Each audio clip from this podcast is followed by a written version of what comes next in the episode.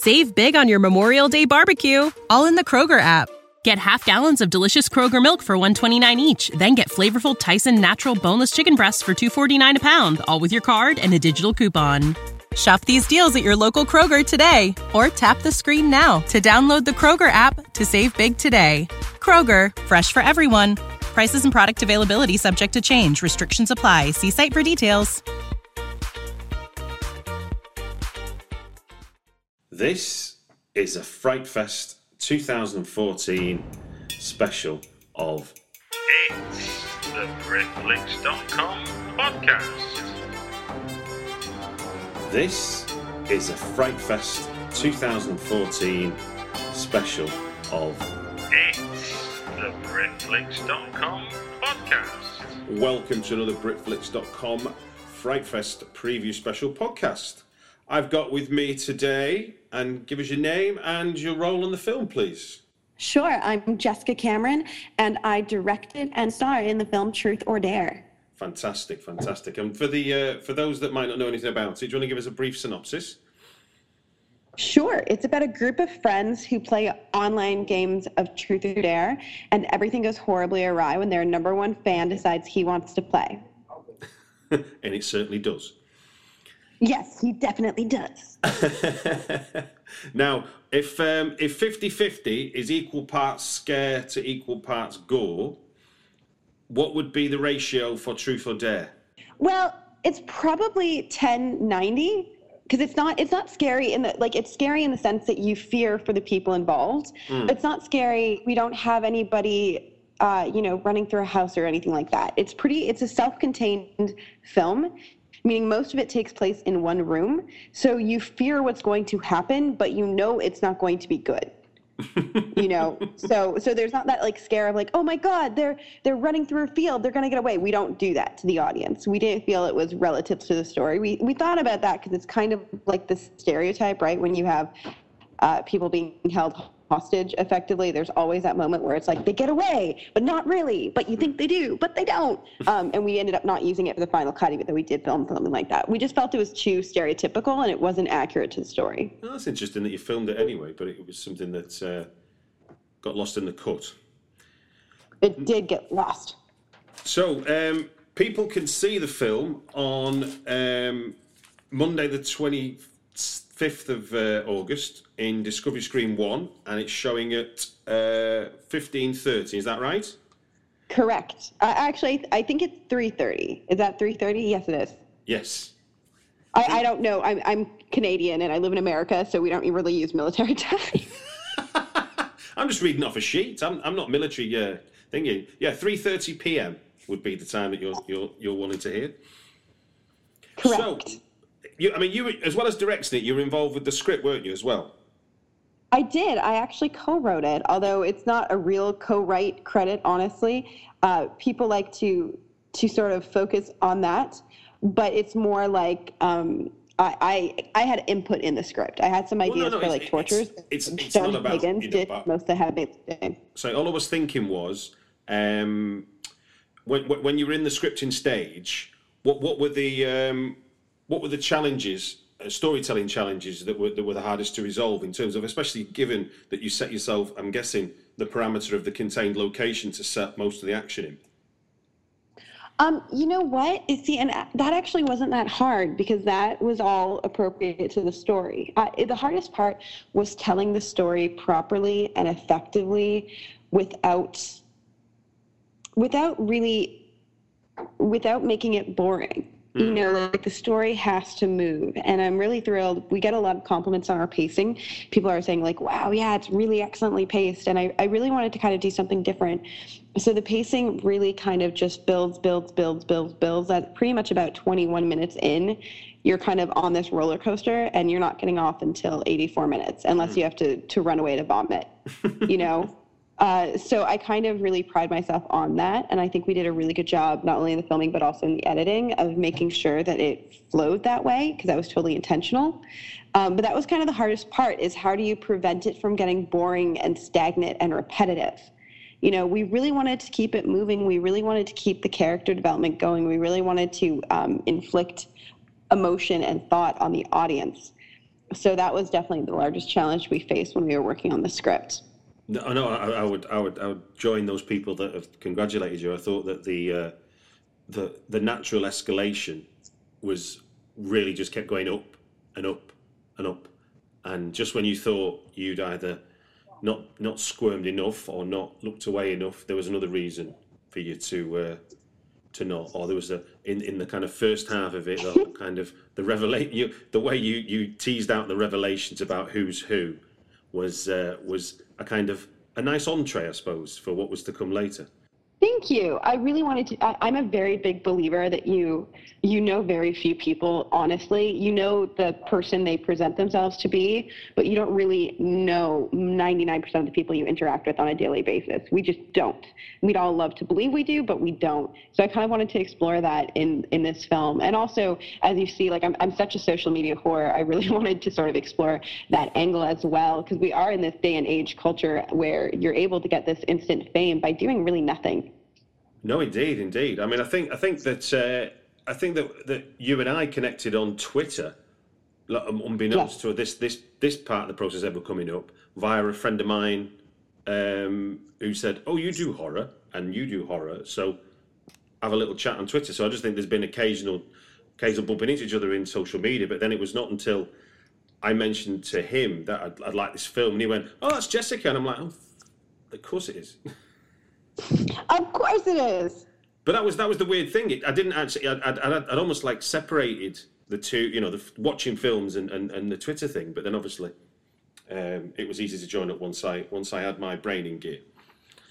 Yes, I completely concur. Now, um, with with those with those story challenges sorted, and with the eye on the contained location, what, what from a directorial point of view, what what did you see as the the main changes, main changes, main challenges for you to get the most out of that set? And in, and in so much of, you know, where were the kind of, for want of a better expression, money shots that you were going to try and go for? Where, you know, you obviously, if, if that's the big bits, as it were, that's where the, uh, the greatest financial exposure comes from as well. You know what? The biggest thing that we had to deal with there were the effects because I really wanted an effects heavy film, a practical effects heavy film. I should clarify. Yeah, yeah, yeah. So um, we we actually started working with our effects literally on day one of pre-production, which was January either second or 4th Mm-hmm. of last year. So we literally worked with her from then until our first day of shooting, April 25th, to try to maximize our budget because there was a lot of things that we wanted and they were very expensive to do but there's cheaper ways to do them if you have time on your side. So for uh, like you know we have a there's a stab in, they're somewhere on your body. And the actual appendage what we did is you know we could buy uh, of we could have the actress's body part cast and make a, like a silicone or latex f- blood filled body part and then stab it so it oozes out. But that's very expensive and very time consuming you know it's thousands of dollars to do it right. Hmm. Or when we we talked with our special effects genius carrie ann mercado who's brilliant. If you're in la you absolutely must use her. There's she's brilliant. And she came up with this way that she could basically buy a foam body part and then uh, actual actually paint it to match the actress's skin tone, which she did so flawlessly. Wow. And then we used it. We got one that was about 20% smaller than real life scale, and then we positioned it closer to camera, and we shot uh, the two sides. We shot the actress interacting, and then we shot that against a green screen, and then we did a direct composite, and then we put a hole in the actual appendage, and then so that when it was stabbed, the blood would come out, and it would look real, and it would hit the actress in the right spot, and it looks seamless. So that actually cost us more time, but because Carrie had months to work on it, it wasn't a problem because she had obviously paint the arm. She had to do all this stuff, so it wasn't it wasn't a quick fix. But it actually only cost us forty dollars for that foam appendage, and then she just painted it. So we really tried to work uh, with things like that, where it's like, what else can we do that's not sacrificing the shots and the angles and the development and the gore, you know? Because I didn't want to just do be like, hey, okay, we're going to do all this off screen. I hate that. As an actor, I hate it. As a horror fan, I don't like that. I wanted to keep as much of it on screen as possible. We did end up cutting out a little bit just because it's already a little bit repulsive and we get a lot of people gagging. So some of the shots that I'm, because I'm a gore hound, you know, I wanted to hold a little bit longer on, you know, the intestines here or whatnot. But it, it was a little bit too much for 90%. So we had to tone down the amount that we held on it. But you could see it long enough that you get the point and that you could see the production value that we fought so hard to keep mm. in the actual gore effects. Wow, I mean that's uh, it, it's it's it's um, it sounds like working smart, really, as much as anything else. To, uh, yes, I'm a big fan of working smarter, not harder, and really trying to make the best of what you have you know, and trying to do right by everyone. You know, I, I tried to make sure that I had the strongest team around me to to ensure that the film went off without a hitch, you know, and to make sure that, hey, look, you know, our wonderful effects, Carrie Ann Mercado, her work was shown under great lighting with a great camera. You know, I really thought to try to do everything the best that I could. It's ironic because everyone's always surprised um, because I've never directed before. Like this was literally the first thing I ever directed, and a lot of the time people get their starts with shorts. They get their starts with you know various other things. And mm. for me it was this feature film. But you know I'm, I'm a big fan of learning from other people's mistakes. And i like to think that i've done that and i've done it well for many years. I've sat back on film sets. And as an actor it's not my place to correct a director or a producer unless they ask for my input. So i sit back and i watch. And i watch without judgment. And i can tell objectively did something work or did it not work and then I kind of just make a mental note, like heads up, this doesn't work when you do this. This does work, you know, and kind of try to use all that input towards this film. And I think it worked really, really well. I'm I'm really pleased with the outcome. Uh, the audience response has been fantastic. The horror fan support is huge. Um, so yeah. Well, can you can you give us uh, without obviously without naming names? Can you give us an, an example of something that you've you've observed from from that objective distance, and then you've applied it to uh, Truth or Dare? Um, so, for example, I, I, worked on lower budget sets where they've rented hotel rooms for the cast and crew, yeah. and then you get everyone traveling and you come to set and you film. Uh, but in my experience, I've seen it done wrong so many times. If you have minimal time to shoot a movie, in this case, we shot nine days over 11, yeah. you don't have that extra hour, two hours a day for everyone to travel. The cost is prohibitive of doing so you know, it gets everybody elated. It gets everybody, you know, tired and exhausted because the travel time is so much. So when we looked at this, we literally looked for the largest house we could find so that we could put everybody together and they could film on location while staying in the same location. And the point being that when we wrapped, you were done. You literally, we could close up the set and you could go to the other part of the house where we were staying and there was no travel time. We had to omit that. We really wanted to because, again, it was one less thing to organize, one less thing to worry about, and one less thing to try to deal with. And I think that was really proactive of us. And I think it was really smart financially as well as time wise when we we're working on such a short schedule it was really what made a huge difference. And also honestly helped our actors to bond. You know everybody had a great time and we really found that because people were having so much fun on the very i think we had one day our longest day was a 16 hour shoot day. Hmm. and it wasn't a problem like nobody was like no we're not going to do this. How dare you? Because everyone was in it for the same purpose of making the best quality film. And i think a lot of that came from this sort of filmmaking family mentality that we had on that set it's really it's really interesting that the, the the, the example you cite is more about the practicalities of making a movie than the pressure on you to direct the movie. It's uh, and and, and I, I, totally concur. I think that the more you've got everyone on side, the less the less hassle you make getting to and from the shoot, the the better everyone feels about doing the job they're doing. Exactly. Which is obviously which exactly. Is obviously and again, like when you're working twelve hours, that's crucial. Yeah, and obviously for you wanting to get the best out of everybody that you're collaborating with, then you know you, you know you've got more more you've got the trust you can build up right in front of your very eyes. Absolutely. And um, so, when when you were uh, when you were do, when you were do, so you say what nine days in eleven? That was the shoot. Yeah, we shot nine days over eleven. Well, round, I'll just give a quick round of applause for that as well. Um, uh, what was? You You're welcome. What was the um, with it being your your uh, directorial debut? What was your uh, from from from what you achieved with the camera uh, and with the crew and, and the cast? What was your kind of sort of proud, proudest moment, or um, the, the, yeah, what was, your, what was your proudest moment for what you got in the camp? Hmm.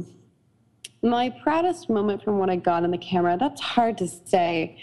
I mean, honestly, every day there were things that I was really thrilled that we got. I, I think it was probably honestly like the emotional the emotional reach I got from my actors, which I, I have to be honest, I kind of stacked the deck because we started casting it uh, before the script was completely like before we started doing final drafts of the script. We wrote a script, uh, we wrote our first draft over a year before, and we had people in mind for it. And then over the next year, I would go out to all these people that were mostly my friends and be like, hey, look, I wrote the script. I think you're really great for it. You know, are you interested? And to my shock, you know, Devanny Pinn, Brandon Van Vleet, Ryan Kiser, Heather Dorff were like, yeah, let's do it. Let's do it. Absolutely. So I kind of got the best cast and crew I could have ever planned, mm. you know? Um, so every day, like, we had such emotional scenes in the movie and it had to sell. If you torture and gore and fear, I believe if the actors aren't not selling it, then it's hard to stay into a, a, horror film and i think that that's often one of the biggest problems i have with independent films is a their lack of professional minimum standards and then b the actors involved often don't reach the depth of the, the what their characters are going through in terms of fear and and pain no, so I, I, every day, you know, I, like I know um, there's one scene where something bad happens to Dev, and she just sold it, and everyone was quiet, Devanny Pinn, and everyone was quiet, and nobody sort of even when I called cut, nobody really wanted to talk or do anything. It's just like okay, next shot, because we were all kind of so uh, mortified mm. that she did, you know. And then looking back at the footage, it's beautiful and it's perfect, and and she was so great in it. Um, so I mean, every day there was something. And how did you find directing yourself? That must have been an odd experience compared to being directed by others in the past. It's a nightmare. I don't like it. I, I don't like watching playback me in the camera. I don't recommend it. I don't intend to star and direct again. I, I do believe quite firmly that you sacrifice one or the other. I don't believe it's something you can give 100% to both sides to. I don't. As somebody who's done it, I don't believe it. Yeah. Um, I, I, believe the film would have been stronger had I directed another actress in my position. Mm. I think I could have. I, I think uh, juggling, not juggling that, would have made it an overall better film. Uh, and if I could go back, that's probably what I would do. But it's hard when you're working on independent films because you're like, okay, well, nobody else is going to promote the movie like I will. Nobody else will bring the press like I, I can mm. you know so i kind of had to be at that point because it was something that was so close to my heart because um, i didn't know another another actress that sort of was my type that i wanted to trust you know? Um, so it was kind of like what do i do? I'm, I'm stuck in an, an idealistic uh, situation. So i actually cut a lot of my own lines from the film because i just felt they were you know not up to par. Um, and i'm really glad that the other actresses you know again were much better at uh, taking direction from me than I was with myself. It's and it's just it's hard to be it's hard to it's hard to be in the scene and then stop that emotional train and get up and watch the playback and then make the corrections and then sit back down and get back into that emotion and then go. It's just really hard. Um, and again, like I said, I, I, don't believe that you can do both uh, right, both as well as you could hmm. in the same film. Yes, I mean that answers another question really about sort of lessons learned from your from your directorial debut. I guess that sounds a lot like you know, maybe biting off a bit more than you can chew. I mean, I don't know. Here's the thing about not, it's not I, biting off more than you could chew. I, I don't think that's necessarily a fair assumption because I bit it off and I chewed it and it's 129 awards. So it's not like it's a, that much of a deficit. I just look back and think lessons learned. I would say more like how to make, how to make an even better film next time. I would not star and direct. Yeah, oh, no, I mean, look, I mean, I, I should qualify that and say, but from my point of view, watching it, I didn't see the well, thank you. The difference between you and the other actresses as being sort of, oh look, there's noticeably the director there being distracted by other things. You know, I still believe, I, I still just, believe your character. When I think it's one of the things like I know what I can do when I can focus just solely on the character, and I yeah. don't believe that I did what I can do when I'm able to just solely focus on my character development as an actor. Um, so again, like I said, it's you know it's nitpicky. Here's the thing, though, it works. It works for the film. Of course, yeah. you know, it, and I, am like, you know, in retrospect, you know, there would have been other issues dealing with another actress on set. It could have up, it could have upset the apple barrel. You know, it, it film set is really the honest case of one bad apple spoils a whole bunch. Oh, without a doubt. You know, so you really have to be careful that you get a, a team of people that are all in it to win it and under the same under the same agreement. You know, which is something that I try to say to like all of my cast and crew when I brought them on. I was like, this is not a glamorous set you know, there's going to be a lot of food for you. You're never going to be hungry. You're never going to be thirsty. There's always going to be food and beverage for you. However, you know, we're going to work long hours. We're not going to have a bed for everyone. You're going to have to double up on beds. You know, there's going to be days where some crew members don't take a shower that day because we only have two showers in the place and the actors take priority because they're in front of the camera. You know, these are just the realities of what we're working within, you know? And what was, um, was directing something you always had your eye on, or was that something that evolved in with you as being as as an actor? No, I I never had any intention ever to do any kind of directing in any way, shape, or form. Mm. Um, I've never even thought about it. I've actually refused producing credits in the past when I've helped to produce movies because for a long time I was so focused on being just an actor and making sure that I was really established. And because I, I didn't want to confuse my fans, I didn't want to confuse my friends or my colleagues mm. and have them think that I wanted to do something other than act. And acting is still my number one priority. Okay. That said, you know, um, it basically in January when we started pre-production, I had gone out to X number of directors, six of them specifically, who I thought could handle the material and do it really, really well. And over, it took months and months and months because basically you go out to them each one at a time, and they look over the materials, and they spend a week or two reviewing it, and then they get back to you. So it took a lot longer than what I was hoping for um, because nobody's ever really in a rush, at least not the way that I like. I like to keep a very tight timeline. so, you know, months were passing, and we found that like essentially three of the six came back and said we couldn't do it unless we, t- they wouldn't do it unless we toned down the material. And then the other three couldn't do it according to our timeline uh, and we didn't want to push the shoot schedule because I basically had the actors that I knew were perfect for the roles mm. for a very small window where I could get a great deal because they were working on paid projects that were really comfortable, like literally the weeks before and the week after. Sure. So I knew that I was like, heads up, if I push the dates, I'm going to lose someone because it's just not you know, I can't find that specific window of time for these three actors specifically, and they're the three that I really want. Um, and then as far as trimming down the material, I thought that that would be doing a disservice to the story and to the horror fans, which were really one of my number one priority in servicing. Because as a horror fan, I wrote this from a place of here's what I'm not seeing in the genre today, and here's what I want to watch. So uh, it was Devanny Pinn who actually said, Jessica, you really need to step up and direct this. I mean, you already are, anyways, like the way that you're talking to us as actors, you know, your vision when you chat about it, all this stuff, you're really doing the director's job right now. You're just not calling it that. I think you could do it, and I think you could do it well. It was honestly largely with her um, encouragement that I decided to take that leap. Wow. That's, is it sort of a. You, so you, that you, was how I came to direct. Yeah, so I was like, great, I'm, I'm managing, directing. Yeah, you um, you you evolved into a in, in into a leader that was naturally named a director on a film set. yep. I'm really glad though, honestly, here's the thing. In retrospect, I'm glad that I directed. I had a lot of fun doing it. Um, I think it wouldn't be as strong of a film if I got somebody else because it was so close to my heart. Um, and it was a story that I believed in so much with so many people that I think are so talented. I've really worked my ass off on making the film uh, what it is that you see now. Yeah, yeah. I mean, I mean, it's it's it's it's, it's a genuine it's a genuine thrill ride, and and I, and I think the Fright Fest audience that go and see it are to have, are to have a lot of fun. And as I, as I wrote in my review, you know, if you don't squirm in your seat, I don't think you're human. Um, yeah. Um, Thank you. And you know, I love that you use the word fun. One of the things that I've felt for a while now is that horror films are becoming less fun. The filmmaking process for the horror people, like directors and such, is less fun. And I, here's the thing it should be fun. Going to the movie should be fun. Killing people in a horror film is fun. It's fun. you know, I want to bring the fun back. It's not real life. It's not serious. It's fun. And I think, again, like I said, I, I, for me, I'm happy. I think it turned out really, really well. No, no, no. I, I, I totally agree with you. but it's interesting that during the process of trying to get all the directors attached, you, you, you were getting that comment of toning it down. Was was there was there any was there anything that was is there anything that has been off limits in terms of that that has been lost that we've that we don't see, or did you did you achieve everything in terms of where you wanted to go? You know what? We shot everything. We did tone down the amount of exposed gore Okay.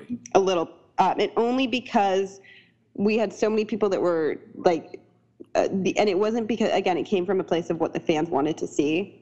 So as a gorehound, I'm naturally predisposed to seeing everything.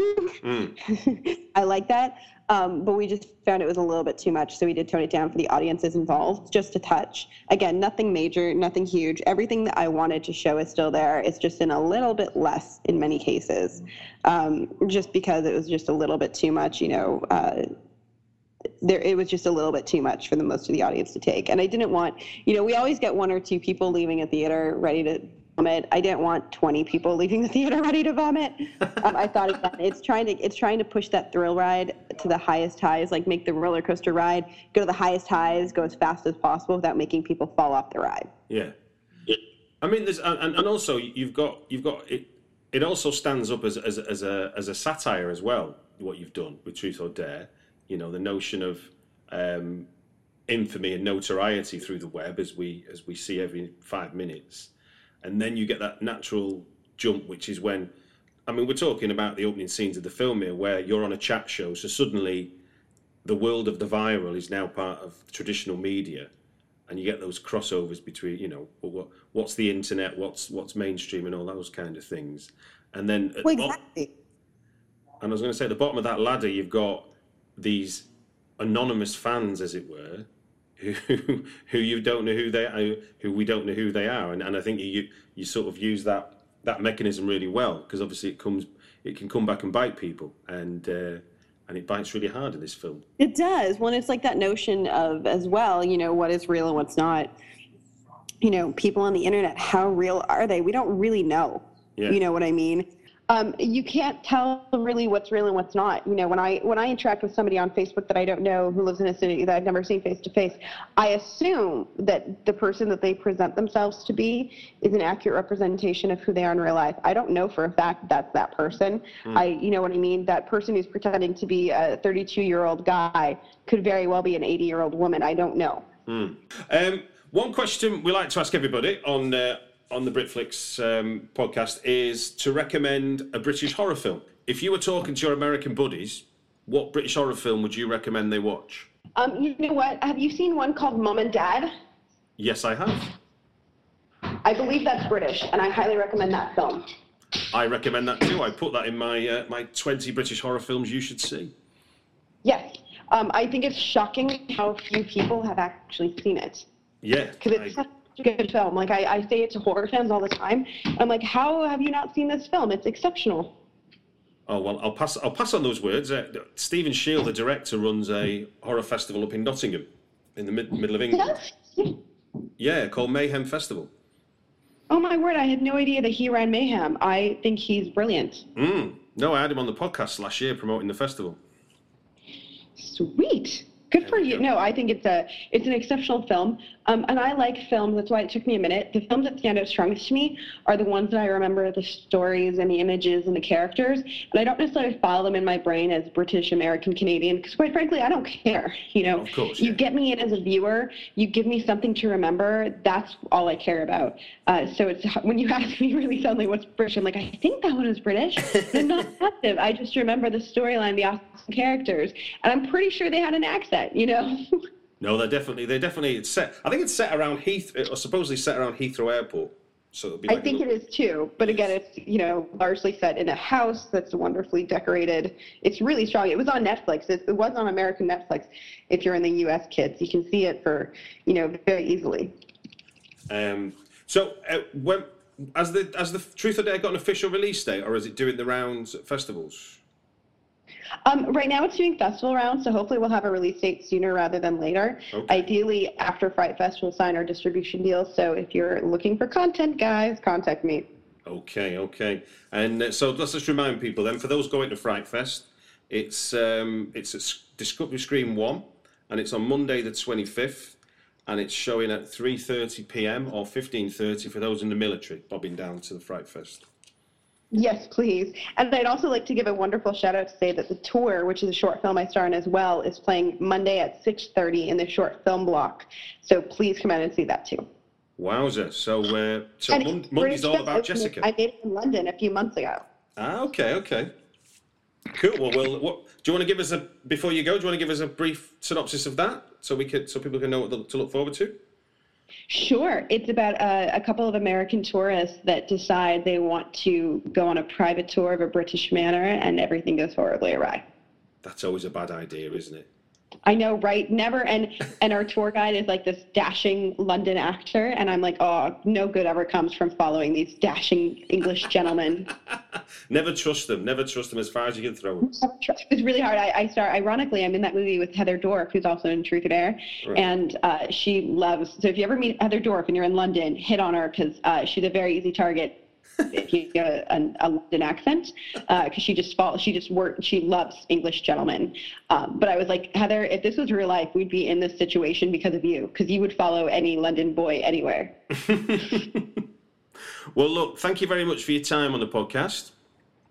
My pleasure. Thank you so very much for having me, and I can't wait to meet you in person. Indeed, indeed. I shall see you at the festival, yeah? Yes, please. I'm so excited. Excellent. This is a Frightfest 2014 special of It's the Britflicks.com podcast.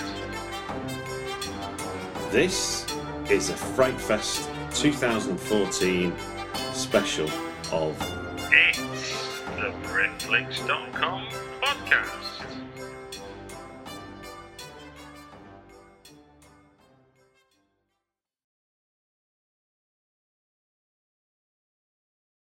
This country was built on a distinctly American work ethic. But today, work is in trouble. We've outsourced most of our manufacturing to other countries. And with that, we sent away good jobs and diminished our capability to make things. American Giant is a clothing company that's pushing back against this tide. They make a variety of high quality clothing and activewear, like sweatshirts, jeans, dresses, jackets, and so much more. All made right here in the USA from growing the cotton to adding the final touches. So when you buy American Giant, you create jobs for seamsters, cutters, and factory workers in towns and cities across the United States. And it's about more than an income. Jobs bring pride, purpose. They stitch people together. If all that sounds good to you, visit American-Giant.com and get 20% off your first order when you use code STAPLE20 at checkout. That's 20% off your first order at American Giant.com with promo code STAPLE20. Save big on your Memorial Day barbecue, all in the Kroger app. Get half gallons of delicious Kroger milk for 129 each, then get flavorful Tyson natural boneless chicken breasts for 249 a pound, all with your card and a digital coupon. Shop these deals at your local Kroger today or tap the screen now to download the Kroger app to save big today. Kroger, fresh for everyone. Prices and product availability subject to change. Restrictions apply. See site for details.